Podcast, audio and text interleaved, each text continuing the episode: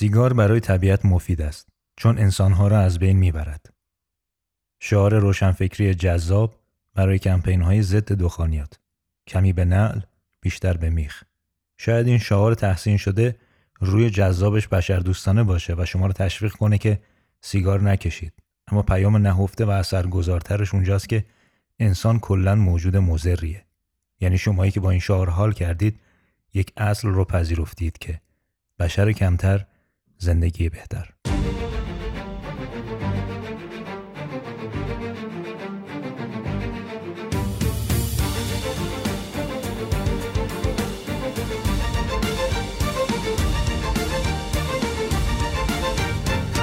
برای اینکه تحلیل هامون درست از آب در بیاد و حداقل از حول و حوش واقعیت بگذره، بایستی جای درست وایساد، حداقل اصول ماجرا رو شناخت و باور کرد.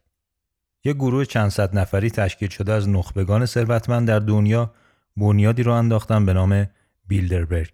توش همه مدل آدمی هست. همه پولدار معروفایی که اسمشون رو شنیدید حتما جزو این لیست هستن. از صاحب شرکت‌های اقماری، آیتی و فناوری بگیرید تا تولید کنندگان غذا و دارو، اسلحه و رسانه.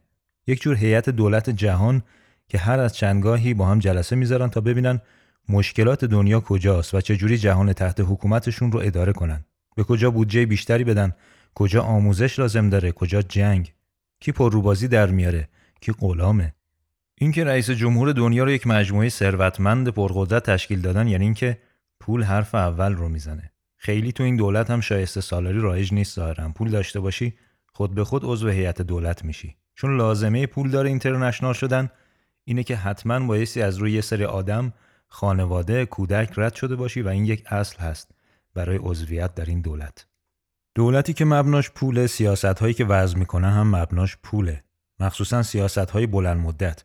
از اونجا که رسانه مال ایناست، هر چیزی که تو دنیا سر و صدا می‌کنه هم مال ایناست. یعنی فکر نکنید یه سری دانشجوی آزادیخواه دور هم جمع شدن، پول تو جیبیاشون رو گذاشتن روی هم و یه انجیو رو انداختن. بعد احتمالاً به کمک بابای یکی از اینا که یه روزنامه محلی داره و قول داده کمکشون کنه و دایی یکیشون که خبرنگاره، خیلی اتفاقی یک دختر نوجوان سوئدی رو پیدا میکنن و از همه پولدارها و سیاستمدارها شکایت میکنن. از این داستان قشنگای ملوی آمریکایی. به نظر میرسه خروج آمریکا از توافق پاریس همه رو عصبانی و ناراحت کرد. باید هم میکرد. اما اینکه همه کشورها در عمل به تعهدات امضا شده در توافق پاریس کوتاهی کردن، حتی اندکی هم باعث ناراحتی سران جهان نشده. هیچ ایدئولوژی سیاسی یا ساختار اقتصادی نتونسته اوضاع و شرایط بحرانی محیط زیست رو بهتر کنه و جهانی با ثبات و پایدار بسازه. چرا که این جهان، اگه تا الان متوجه نشدین، داره در آتش میسوزه.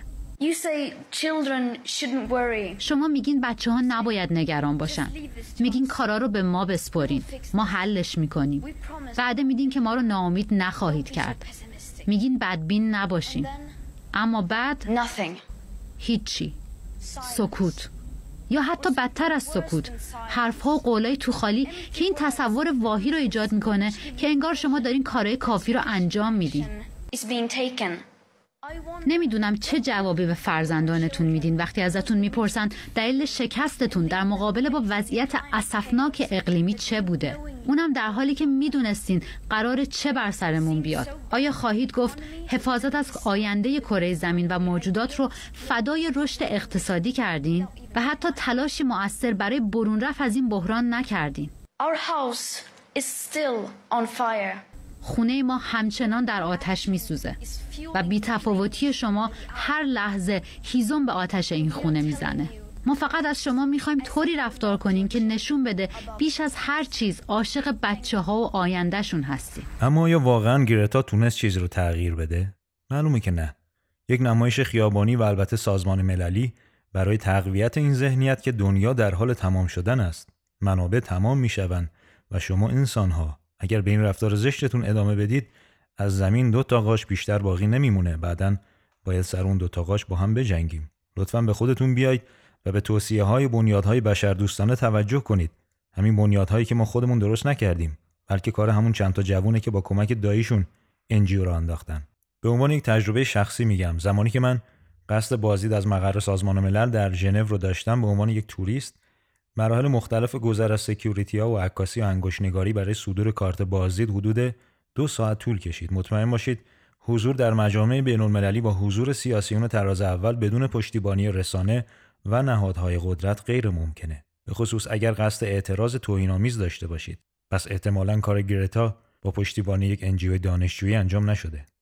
البته که بشر خسارت‌هایی به طبیعت وارد کرده و حفظ زمین وظیفه انسانی هست برای آیندگان، اما هیبت رسانه‌ای این موضوع از چیز دیگری حکایت داره. خیلی از تغییراتی که در محیط زیست به وجود آمده تغییرات طبیعی هستند که این غول بیشاخ و دم رسانه همش رو بر گردن بشر میندازه. دولت جهانی یا همون گلوبالیسم بر اساس همون سیاست‌های پولیش معتقده که بشر کمتر زندگی بهتر، یعنی هر چقدر دنیا در آینده خلوت‌تر باشه رفاه عمومی بیشتره، یا بهتر بگم رفاه خصوصی بیشتره، و اینطور القا میکنه که اگر به این ترتیب پیش بریم در آینده نزدیک برای غذا بایستی کشورهای همدیگر رو بدریم. اما ماجرا خیلی جدی‌تره و مربوط میشه به سندی که مشاور امنیت ملی آمریکا، یهودی الاصلی به نام کیسینجر و همکارانش 40-50 سال پیش نوشتن و ماجرا ادامه داره. باید یادآوری کنم کیسینجر یکی از اعضای اصلی و کانون قدرت در همون بنیاد بیلدربرگ، یعنی بنیاد پولدارهای پرزور دنیاست. یک فراز مهم از این سند رو براتون میخونم. میگه طی زمانی بین 1970 تا 2000 که برآوردی از این برنامه انجام شده، مناطق کمتر توسعه یافته، یعنی احتمالاً خاورمیانه، نسبت به مناطق پیشرفته رشد سریعتری خواهند داشت. بنابراین تا سال 2000 تقریباً 80% جمعیت جهان در مناطقی زندگی میکنن که اکنون آن را کمتر توسعه یافته مینامیم و بیش از 90% از افزایش سالانه جمعیت جهان هم در همین منطقه اتفاق می‌افتد. اگر روند رشد جمعیت جهان به همین ترتیب ادامه پیدا می‌کرد، توازن جمعیتی جهان به نفع کشورهای دیگه به هم می‌خورد و چه بسا امروز آرایش قدرت در جهان شکل دیگه‌ای داشت. لیندون جانسون، رئیس جمهور وقت آمریکا که سال 1963 سر کار آمده بود، جمله معروفی داره که میگه $5 سرمایه‌گذاری برای کنترل جمعیت پرسودتر از $100 در رشد اقتصادی است. از نظر دولت جهانی که اساسش بر پایه سرمایه و سوده، اخراج کردن آدم‌ها از زمین به مریخ کار پرهزینه‌ایه، پس باید راه حل‌های ارزان‌تری پیدا کنیم. اینجا برای دولت فخیمه جهانی 2 اصل هست: بایستی مردن رو آسون کنیم و به دنیا اومدن رو سخت. به زبان ساده‌تر افزایش مرگ و میر و کاهش زاد و ولد. درباره افزایش مرگ و میر میشه ساعت‌ها پادکست تولید کرد، گرچه زبان قاصر از بیان یک قرن برنامه‌ریزی برای خلوت کردن دنیا. اما قسمت بدون درد و خونریزی ماجرا کاهش زاد و ولده که به حق هم موفقیت‌های زیادی به دست آوردن در این زمینه. خیلی مزیت تو این برنامه هست. مهمترین هاش اینه که وقتی رشد جمعیت یک جامعه منفی شد، جامعه هر سال پیرتر میشه، قوای خودکفایی و وطن پرستی کاهش پیدا میکنه، اقتصاد لطمه میخوره و وقتی اینها میسر بشه، فتح و استعمار اون جامعه بدون هزینه یا با هزینه خیلی کم انجام میشه. پس طبیعیه که دولت جهانی در راستای برنامه‌های پولی و اقتصادیش تمرکز کنه روی بودجه بندی برای کاهش تولید مثل بودجه‌های $میلیارد. اون استان‌هایی که ادعاشون بیشتر بودجه بیشتری دریافت میکنن، طبیعیه که ایران هم مثل همیشه در لیست استان‌های پرخطر قرار داره و برای ایرانزدایی پول زیادی خرج میشه. اگر بدون سود این برنامه ایرانزدایی بعد از عملی شدن چقدر زیاده، نگرانی دولت جهانی و این حجم از سرمایه‌گذاری رو حتما درک کنید.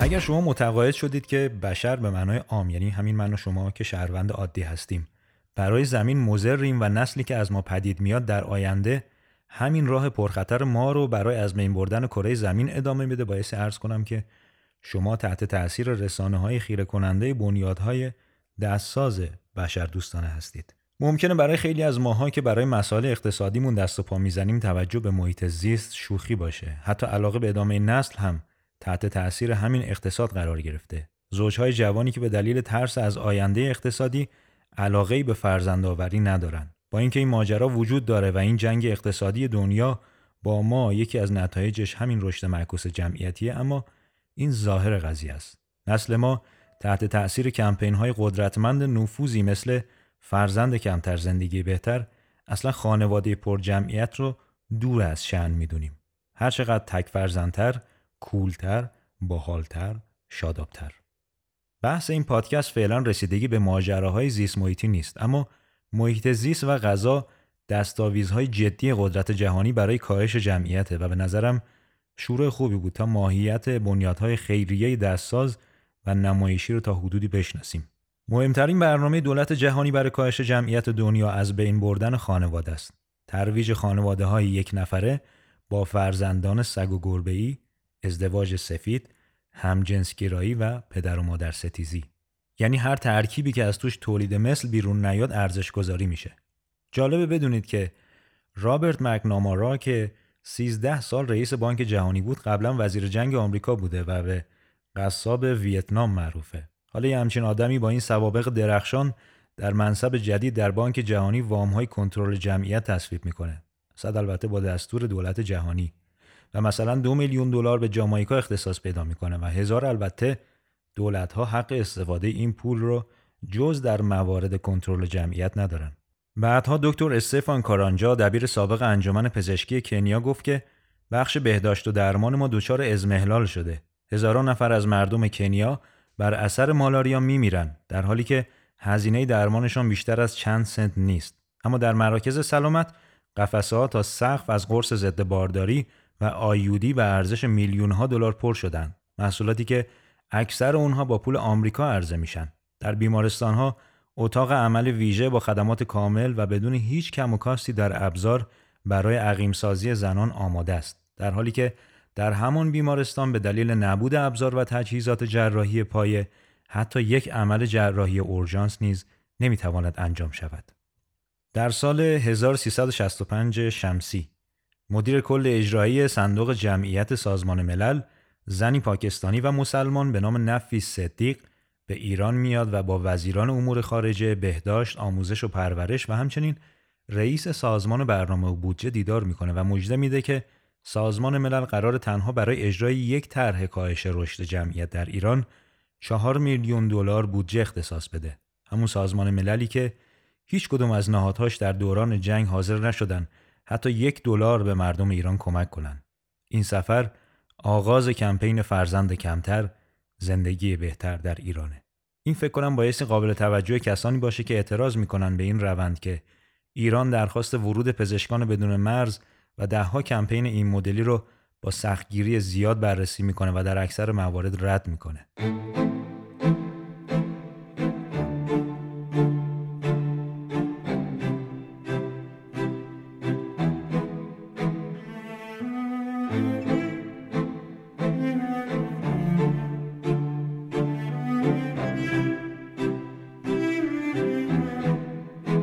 اما سیاست‌های دولت جهانی از این فراتر رفت و برنامه‌ریزی برای ایجاد یک جور بنیان فکری فرزند هراسی راه اندازی شد. یعنی چی؟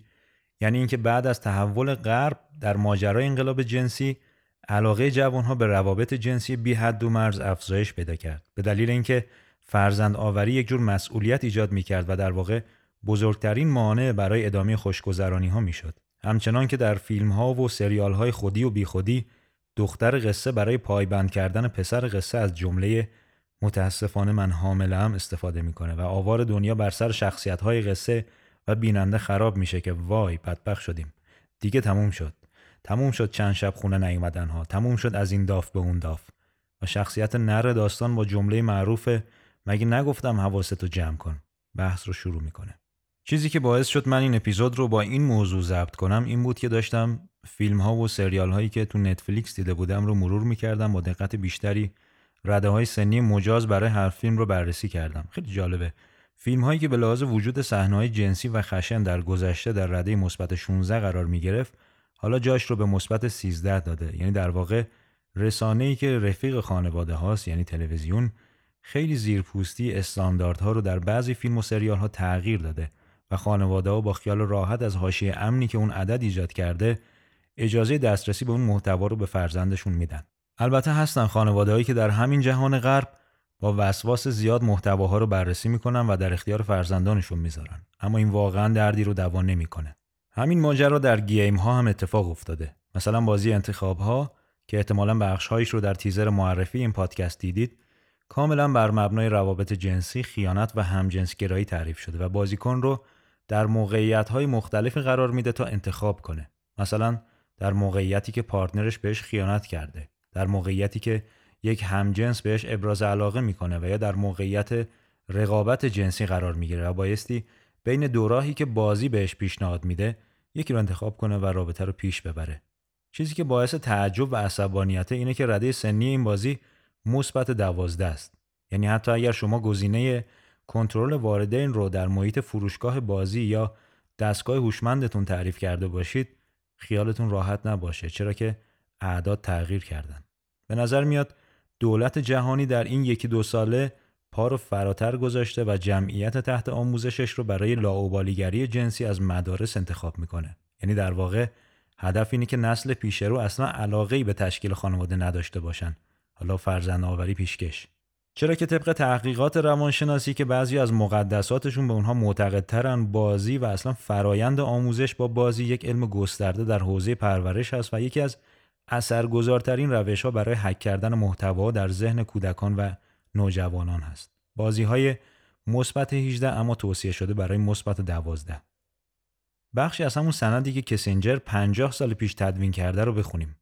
بسیار لازم است مردم قانع شوند که منافع فردی و ملی آنها در داشتن میانگین 3 فرزند تأمین می شود. با توجه به پیش زمینه فرهنگی بزرگسالان کشورهای کمتر توسعه یافته و حتی پیش زمینه فرهنگی جوانان آنان، احتمال کمی وجود دارد که این نتیجه محقق شود. بنابراین بدون کاهش اقدامات روی بزرگسالان باید بر تغییر نگرش نسل بعد بیشتر تمرکز کنیم. کسانی که الان در مدارس ابتدایی تحصیل می‌کنند یا حتی کوچکترند، اگر این کار را انجام دهیم، رسیدن به سطح باروری جایگزین طی 20 سال ممکن خواهد بود و در واقع در عرض 30 سال به آن خواهیم رسید.